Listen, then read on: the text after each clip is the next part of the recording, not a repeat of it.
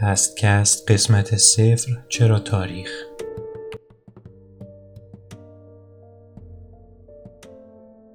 سلام این مقدمه بر پستکسته پادکستی فارسی که توی هر قسمتش من یعنی امیر حسین به روایت یه واقعی تاریخی یا یه شخصیت تاریخی می‌پردازم. خیلی داشتم فکر می‌کردم که توی اولین قسمت بیام راجع به چی صحبت کنم. میون این همه ماجراهای مختلفی که توی تاریخ رخ داده و خیلی هاشون هم مهمه.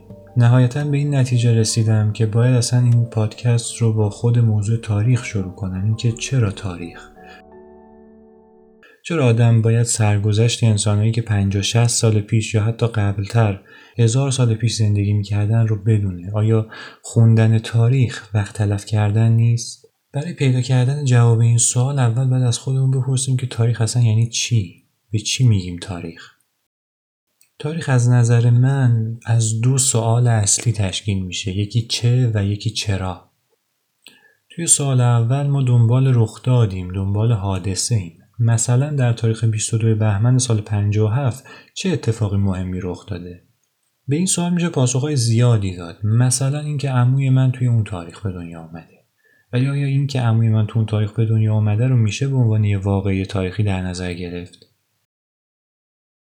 این مسئله خیلی به دید شخصی تاریخ نگار یا اون کسی که داره تاریخ رو مطالعه می‌کنه بستگی داره. ممکنه برای یه شخص زندگی عموی من موضوع مهمی باشه و براش یه واقعی تاریخی تلقی بشه ولی ممکنه برای یه نفر دیگه این مسئله اصلا مسئله مهمی نباشه. ممکنه برای اون فرد این مهم باشه که توی اون تاریخ انقلاب اسلامی رسما پیروز میشه. پس تاریخی بودن یه واقعه تا حد زیادی به دید شخصی نویسنده وابسته است. اینکه از دید اون آدم چه موضوعی مهمتره. اما سوال بعدی که به نظرم از سوال اول خیلی مهمتره اینه که چرا اون واقعه رخ میده؟ چرا در 22 بهمن سال 57 انقلاب اسلامی پیروز میشه؟ از اینجا ما باید بریم سراغ یک سری رابطه علت و معلولی که معمولا تعدادشون هم کم نیست. یه جایی انقدر زیاد میشه که حتی غیر قابل شمارشه.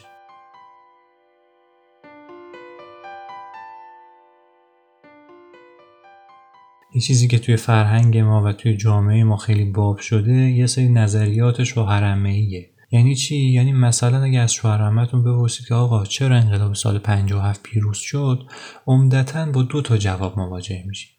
اولیش اینه که شاه مزدور امریکا بود مال اموال کشور رو داشت قارت می‌کرد قوانین اسلام رو داشت زیر پا میذاشت. نهایتا یک فردی از بین مردم به نام خمینی آمد و آمد جلوی او ایستاد و نهایتا انقلاب پیروز شد. و یا برعکس مملکت داشت پیشرفت می‌کرد. آمریکا و انگلیس که پیشرفت ایران رو داشتن می‌دیدن ترسیدن. اومدن یک فرد دست نشانده به نام خمینی رو گذاشتن جای شاه که ایران سالهای زیادی عقب بیفته این دیدگاه ها شاید برای جمعای خودمونی و شب جمعه جذاب باشه اما به هیچ وجه دیدگاه تاریخی و قانع کننده ای نیست. چون هیچ واقعی نیست که در رخ دادنش یک علت دخیل باشه. بی نهایت حادثه کوچیک و بزرگ دومینووار رخ میده تا نهایتا منجر میشه به یه حادثه بزرگتر. باید توی تاریخ تا جایی که میشه از این تحلیل های یک طرفه و تک علتی فاصله بگیریم چون ما رو از حقیقت دور می‌کنه. اما همین روابط علت و معلولی زیاد یه مشکلی ایجاد می‌کنه. اینکه اگر قرار باشه که ما بی نهایت علت واسه یه واقعه پیدا کنیم که اونجوری هیچ وقت نمی‌تونیم به تحلیل اون واقعه بپردازیم و هیچ کس هم شاید هیچ وقت وقت نکنه راجع به اون واقعه مطالعه کنه. راه حل این مسئله برمیگرده به هنر تاریخ نگار اینکه تاریخ نگار بیاد و عللی که خداگاه یا ناخداگاه از نظرش مهمتر هست رو بهش اشاره کنه. اون مسائلی رو که اهمیت کمتری داره حذف کنه و یا اینکه بیاد از یک منظر خاص به قضیه نگاه کنه. مثلا میگم انقلاب رو بیاد از نظر دلایل اقتصادیش بسنجه. یا که بیاد از منظر مذهبی به قضیه نگاه کنه. یا هر دیدگاه دیگه که توی ذهنشه. ولی برگردیم سر همون اصل مطلب که چرا تاریخ می‌خونیم یا به نظر من باید بخونیم. دو تا دلیل اصلی به نظر من وجود داره که ما میریم سراغ تاریخ.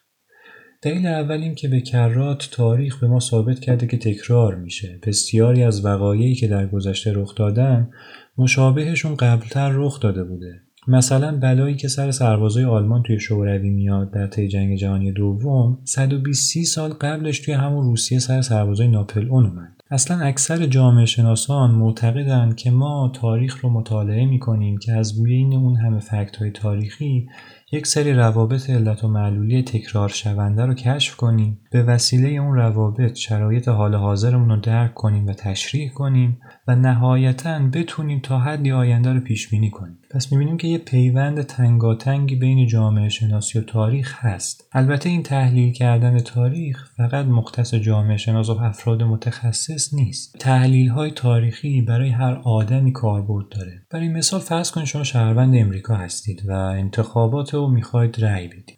دو تا نامزد نهایی هست. یکی از حزب دموکرات و اون یکی از حزب جمهوری خواه شما کدوم یکی رو انتخاب می‌کنین؟ معیارتون برای انتخابتون چیه؟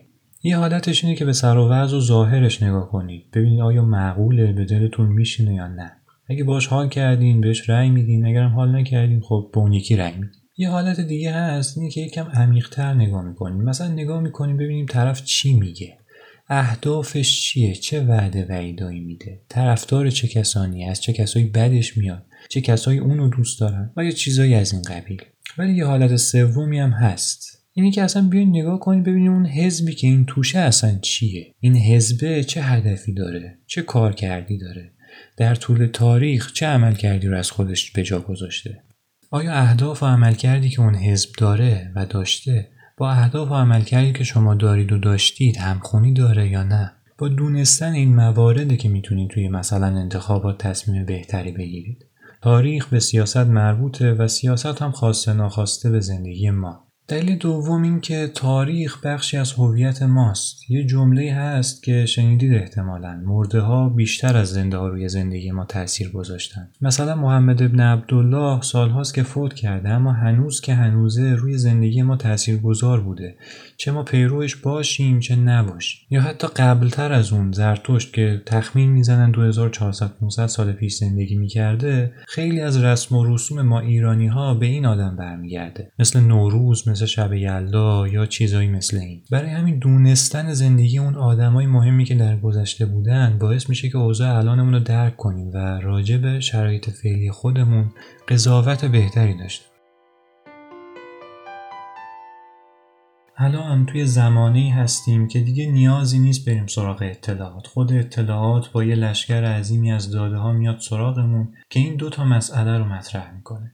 اولیش اینه که خیلی از رخدادهایی که ما اونها رو گذروندیم رو نمیشه الان به عنوان یه واقعی تاریخی در نظر گرفت.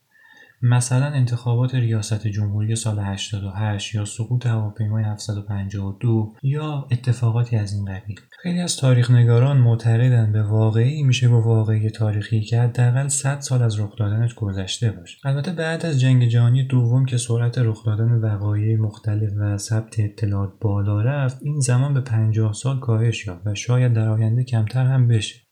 علتش هم اینه که هرچی از یک واقعی بیشتر بگذره دیدگاه ما نسبت به اون واقع عقلانی تر و غیر احساسی تر میشه. یه جمله معروفی هست که میگه زمان همه چیز رو حل می‌کنه. این اشاره به این داره که وقتی زمان میگذره ما کمتر دیگه احساساتمون رو دخیل می‌کنیم و بیشتر با عقلمون به قضایا نگاه می‌کنیم. علت دوم دادن این نظریه اینه که وقتی از یک ماجرای بیشتر میگذره اطلاعات بیشتری هم راجع به اون ماجرا کشف و منتشر میشه و ما می‌تونیم با یه دید وسیعتر و بازتری ماجرا رو نگاه کنیم و بهتر قضاوت کنیم. مسئله دوم اینه که توی دوره ما هر رسانه و هر آدمی میاد نظر شخصیش رو به عنوان یک نظر تاریخی بیان می‌کنه. فلان رسانه اگر از یه آدمی خوشش بیاد شروع می‌کنه از خوبیای اون گفتن و یا اگر بدش بیاد فقط از بدیاش میگه و اتفاقا مخاطب هم ناخودآگاه دنبال همینه. مخاطب اگر از یک شخصیتی خوشش بیاد میره اون کسایی رو دنبال می‌کنه که از اون شخصیت خوب میگن و فقط خوبیاشو میشنون. و اگر از یک شخصیتی بدش بیاد میره دنبال کسایی که از اون شخصیت بد میگن و بدی های اون رو در نظر می‌گیره. ته این ماجرا چیه؟ اینه که مخاطب یه برچسبی میچسبونه ته ذهنش که آقا فلان آدم آدم بدی است و فلان آدم آدم خوبی است. در صورتی که تاریخ اصلا وظیفهش این نیست که بیاد بگه فلان آدم آدم خوبیه یا فلان آدم آدم بدی. یه نظریه در تاریخ هست به نام نظریه بیطرفی ارزشی. خلاصه و چکیده این نظریه اینه که اگر شما می‌خواید یک دیدگاه تاریخی داشته باشید به یک قضیه به یک ماجرا شما باید اون دیدگاه شخصی خودتون اون عقیده شخصی خودتون رو از اون روایت تاریخی جدا کنید. مثلا میگم اگه دارید راجع به تاریخ اسلام می‌نویسید و مسلمون هم هستید شما توی روایتتون حق ندارید جایی که در مورد محمد ابن عبدالله استفاده می‌کنید مثلا بگید محمد صلی الله. مگه اینکه حالا نقل قولی جایی باشه.